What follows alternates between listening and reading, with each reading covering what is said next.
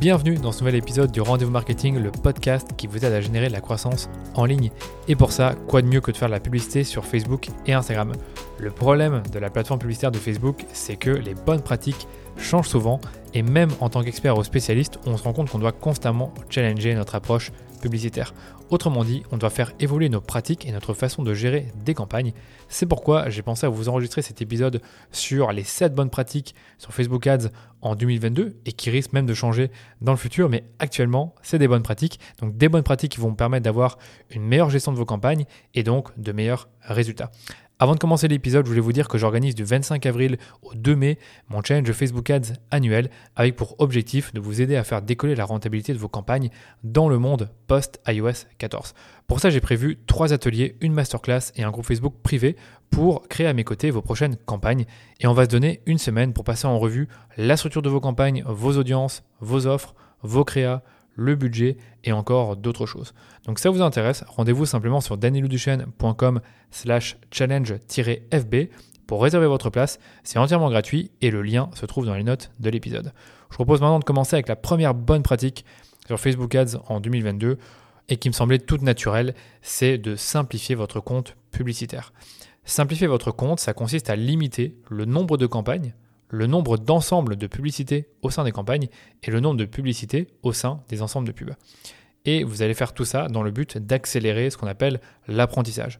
La phase apprentissage, qu'est-ce que c'est ? C'est une phase qui est considérée comme instable pour Facebook, durant laquelle son algorithme va chercher des profils les plus à même de convertir selon les pubs que vous diffusez. Parce qu'il faut savoir que quand vous lancez une campagne, Facebook ne connaît pas vraiment votre audience et qui est le plus à même d'acheter sur votre site. Lui-même va le découvrir avec la donnée qu'il récolte et avec justement les achats qu'il va y avoir suite à votre campagne et en fonction des publicités qui auront été diffusées. Donc tout ça, c'est ce qu'on appelle une phase d'apprentissage chez Facebook qui du coup est instable et fait que vous aurez parfois des bons résultats pendant peut-être 1 ou 2 journées et des très mauvais résultats pendant plusieurs jours. Puis après avoir une autre stabilité, vous comprenez que les résultats sont instables et que ce n'est pas l'idéal pour vous. Et donc, si vous avez trop d'ensemble de publicités, Facebook ne peut pas sortir facilement de la phase d'apprentissage parce que votre budget est dilué au travers de trop d'ensembles de pubs. Pour rappel, dans un ensemble de pubs, on a une audience et on a plusieurs publicités qui vont être diffusées envers cette audience. Donc là, je vais vous donner un exemple. Imaginez que vous avez par exemple 100 € par jour à investir dans une campagne d'acquisition pour recruter de nouveaux clients. Vous savez que votre coût d'acquisition, c'est 10 €. Et pour sortir de l'apprentissage, Facebook nous dit qu'on a besoin de générer 50 conversions par semaine par ensemble de pubs. Donc en théorie, avec ce budget, pour sortir de l'apprentissage, vous ne pourriez pas avoir plus de 1 ensemble de pubs dans votre campagne. Pourquoi ? Parce que si vous avez 2 ensembles de pubs, ça veut dire que vous aurez en moyenne 5 conversions à 10 € par ensemble de pubs. Donc si on fait ça sur une semaine, ça fait 35, et donc 35 c'est inférieur à 50. Ça c'est la théorie et honnêtement, on a remarqué que même si vous avez au moins une conversion par ensemble, ça marche quand même. C'est-à-dire que vous avez quand même des résultats. Ça reste pas idéal, mais c'est pas non plus chaotique. Et donc, du coup, ça vous permet quand même d'avoir un peu plus d'ensemble de pubs dans votre campagne. Moi, généralement, j'aime bien dire que c'est bien d'avoir 2 ou 3 ensembles de pubs par campagne si on a un budget de 100 € et un coût d'acquisition qui se situe entre 10 et 30 €.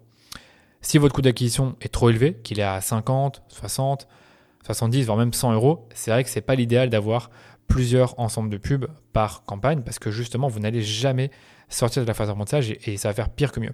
Donc du coup tout va vraiment dépendre de votre coût d'acquisition et de votre budget, mais ce que je peux vous dire c'est que de manière générale dans une campagne on a entre 2 et 3 audiences et au niveau des ensembles de pubs on a entre 4 et 6 publicités par ensemble de pubs pour des budgets qui varient entre 100 et 200 €. Ça c'est la moyenne pour des budgets de ce type. Voilà pour la première bonne pratique, donc simplifiez votre compte, limitez le nombre d'audiences, limitez le nombre de pubs et limitez également le nombre de campagnes. N'essayez pas d'avoir 10 campagnes d'acquisition différentes, vaut mieux en avoir une seule dans laquelle vous allez construire et avoir plusieurs créas qui vont se mettre en concurrence les unes contre les autres. Deuxième bonne pratique, elle est très simple celle-ci, c'est de séparer l'acquisition et le retargeting dans 2 campagnes distinctes.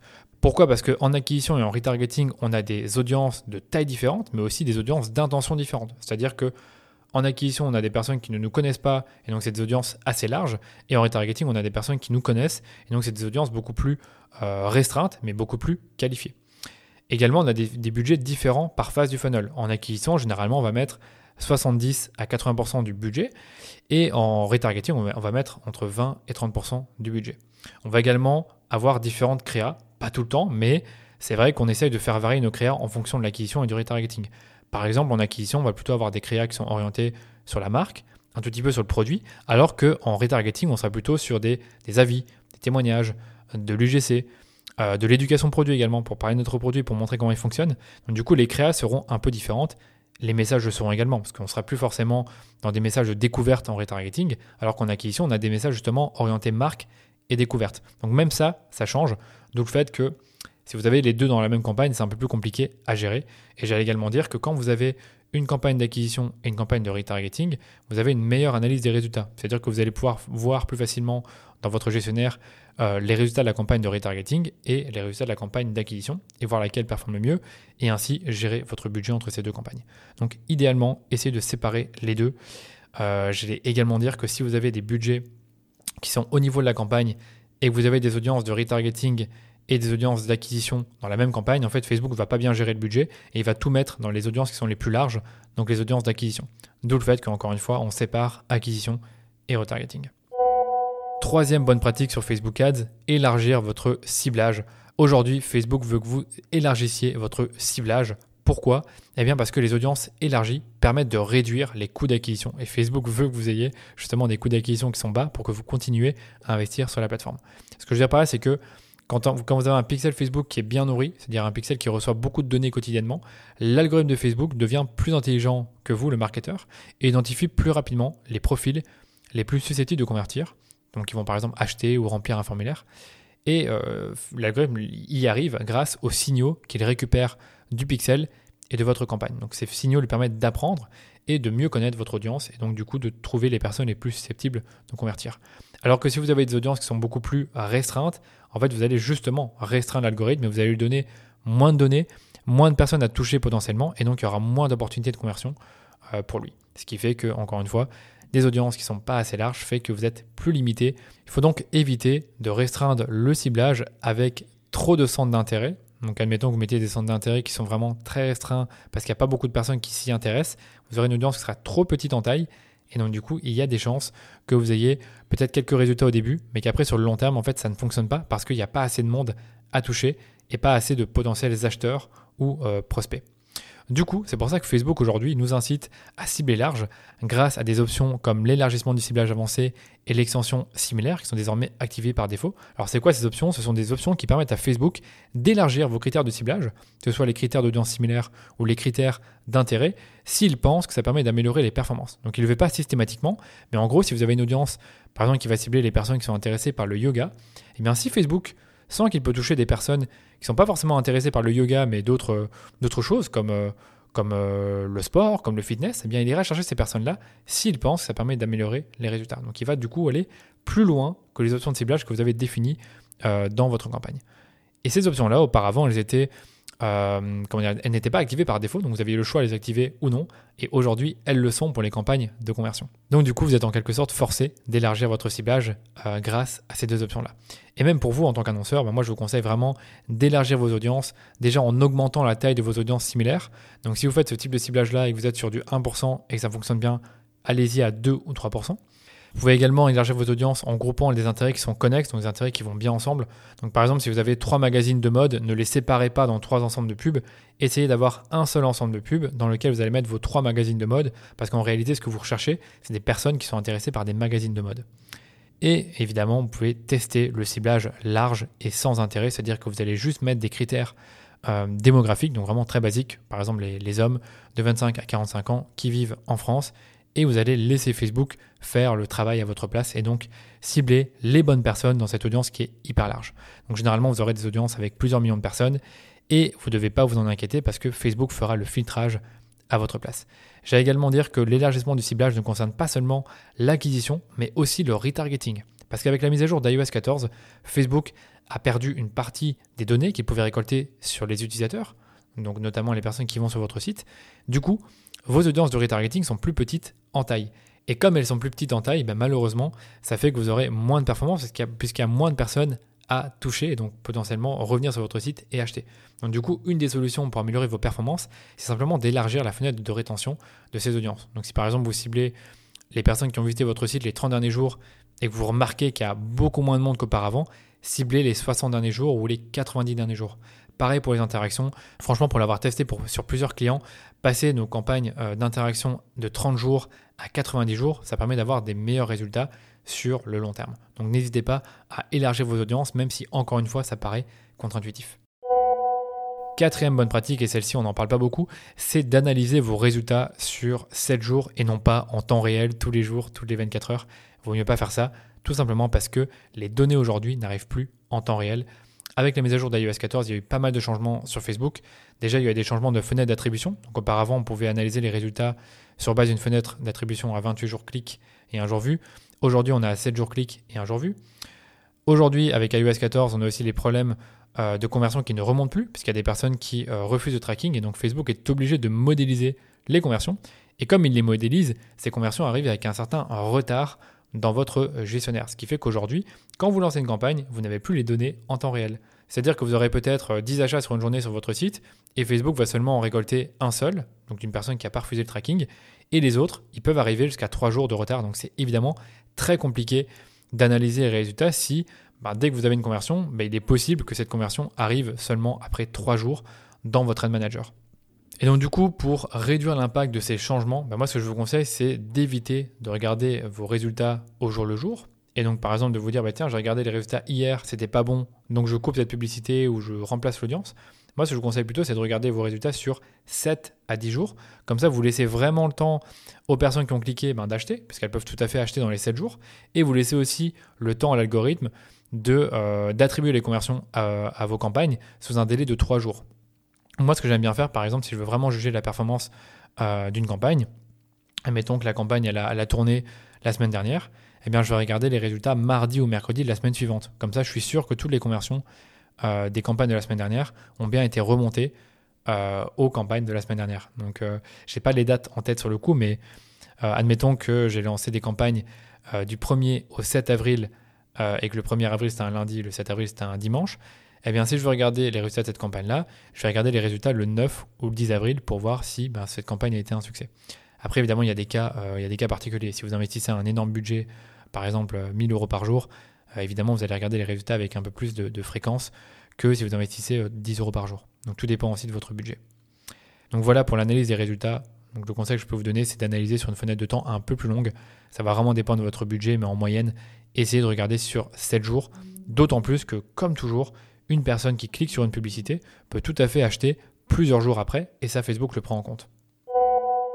Cinquième bonne pratique, la créa est votre levier d'optimisation le plus important.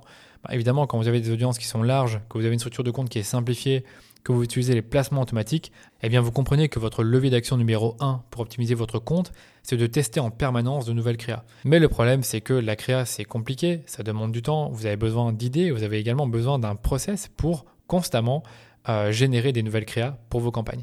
Et chez DHS, on a un process en 5 étapes pour produire de bonnes créas Facebook Ads en permanence. La première étape de ce process, c'est de réfléchir aux axes marketing à la fois pour l'acquisition et le remarketing. Donc, qu'est-ce que ça veut dire ça ? Ça veut dire qu'en gros, admettons qu'on va essayer de vendre un produit, donc un siège, on va se focaliser sur un axe de communication précis sur ce siège. Par exemple, on pourrait dire que ce siège, il est génial pour le télétravail parce qu'il est confortable et selon d'autres arguments, et on va se focaliser sur cet axe de communication bien précis pour la campagne d'acquisition. C'est un premier test qu'on va mettre en place. En remarketing, on pourrait se dire qu'on va exploiter un axe de réassurance parce que justement nos campagnes de remarketing ne fonctionnent pas très bien et qu'on a identifié que on n'a pas vraiment essayé de rassurer le client sur le produit. La deuxième étape, c'est de réaliser une veille concurrentielle pour orienter notre création. Donc ce qu'on va faire, c'est qu'on va aller voir l'univers concurrentiel de notre client et on va voir un peu le type de publicité qui sont lancées par ces entreprises-là. Et le but, c'est encore une fois d'orienter notre création et d'avoir de l'inspiration. La troisième étape, vous l'avez compris, c'est qu'on va produire les formats pour les campagnes. Donc, on va produire des images, des carousels, des vidéos, le tout en différentes versions et différentes déclinaisons. Donc, par exemple, si on a l'axe télétravail, on pourra avoir plusieurs images avec soit différents messages, mais qui tournent toujours autour du télétravail, ou soit différents visuels qui mettent en avant le fait que le siège, il est génial pour le télétravail. Et on fait pareil pour les carousels et les vidéos. Quatrième étape, une fois que tout ça est prêt et validé, on va tester les créas dans nos campagnes le temps nécessaire pour en tirer des apprentissages parce que vous savez que Facebook a besoin de temps avant d'optimiser une publicité. Cinquième étape, on va décliner les best performers, donc c'est-à-dire les créas et les axes qui ont le mieux fonctionné, et on va également tester de nouveaux axes pour nos campagnes fil rouge. Donc c'est comme ça que constamment on fait une sorte de rotation de nos publicités et que même après plusieurs mois de collaboration avec un client, on a toujours des nouvelles idées qui nous viennent en tête parce qu'on réfléchit constamment à des nouveaux axes et on décline ce qui fonctionne le mieux. Sixième bonne pratique sur Facebook Ads, ça c'est une pratique universelle, c'est de tout tester. Mais ce que j'ai envie de vous dire aujourd'hui, c'est que vous ne devriez pas tout tester n'importe comment et tester vos créas dans une campagne séparée. Donc en fait, quand vous testez de nouvelles créas ou de nouveaux angles créatifs, vous ne pouvez pas savoir si ça va fonctionner. De plus, il est possible que votre campagne d'acquisition donne de très bons résultats et vous n'aimeriez pas perturber cette campagne en lançant des pubs qui pourraient ne pas marcher. En plus de tout ça, la phase d'apprentissage se réinitialise dès que vous faites un changement important. Donc quand vous ajoutez des nouvelles pubs ou que vous modifiez l'audience, vous réinitialisez l'apprentissage. Donc ce n'est pas l'idéal, surtout si la campagne fonctionne bien. Et si tout ça n'est pas encore suffisant, Facebook, lui, n'aime pas trop quand vous lui donnez trop de publicité dans un même ensemble. Donc imaginez que vous avez une campagne qui fonctionne bien, vous avez 5 publicités qui tournent et elles tournent bien.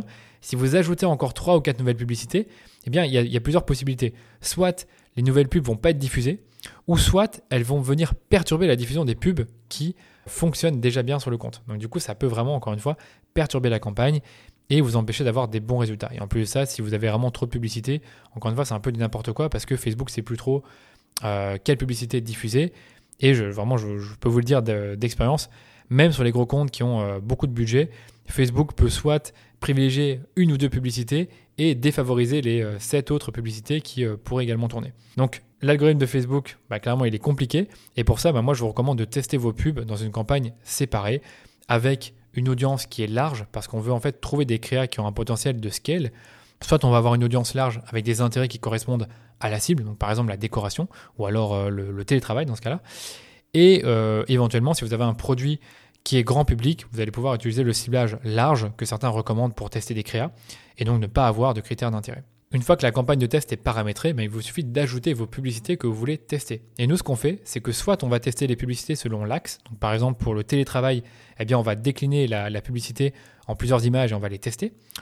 Soit on va tester plusieurs produits dans une même audience, et donc avoir une pub par produit, ou soit on va tester plusieurs formats pour un même axe. Donc si par exemple on a l'axe télétravail, on pourrait tester 2 images contre un carrousel et contre une vidéo. Et on verra ensuite ce qui fonctionne le mieux. Ce qu'on fait également, c'est qu'on investit 10% du budget total dans la campagne de test. Donc si par exemple on a 200 € par jour, on va investir 20 € par jour dans la campagne de test, voire même 40 € si le client veut tester plus et qu'il est OK d'avoir des moins bonnes performances sur la campagne de test. Une fois qu'on a dépensé 2 à 3 fois le coût d'acquisition, on va identifier les pubs qui marchent le mieux et celles qui ne marchent pas. Donc évidemment, celles qui marchent, c'est celles pour lesquelles on a un coût d'acquisition qui est soit dans la moyenne, soit en dessous de ce qu'on a habituellement. Et ce qui ne marche pas, c'est toutes les pubs pour lesquelles on a eu un coût d'acquisition qui était trop élevé, voire même aucune vente. Et une fois qu'on a trouvé des pubs qui marchent, là, ce qu'on va faire, c'est qu'on va pouvoir les ajouter dans la campagne d'acquisition principale qu'on ne veut pas trop perturber. Et celles qui ne marchent pas, évidemment, on les coupe. Voilà pour le testing. J'essaie de simplifier le plus possible la méthodologie de testing. Donc, j'espère que c'était clair. Et la dernière bonne pratique sur les Facebook Ads en 2022, c'est de configurer correctement votre tracking.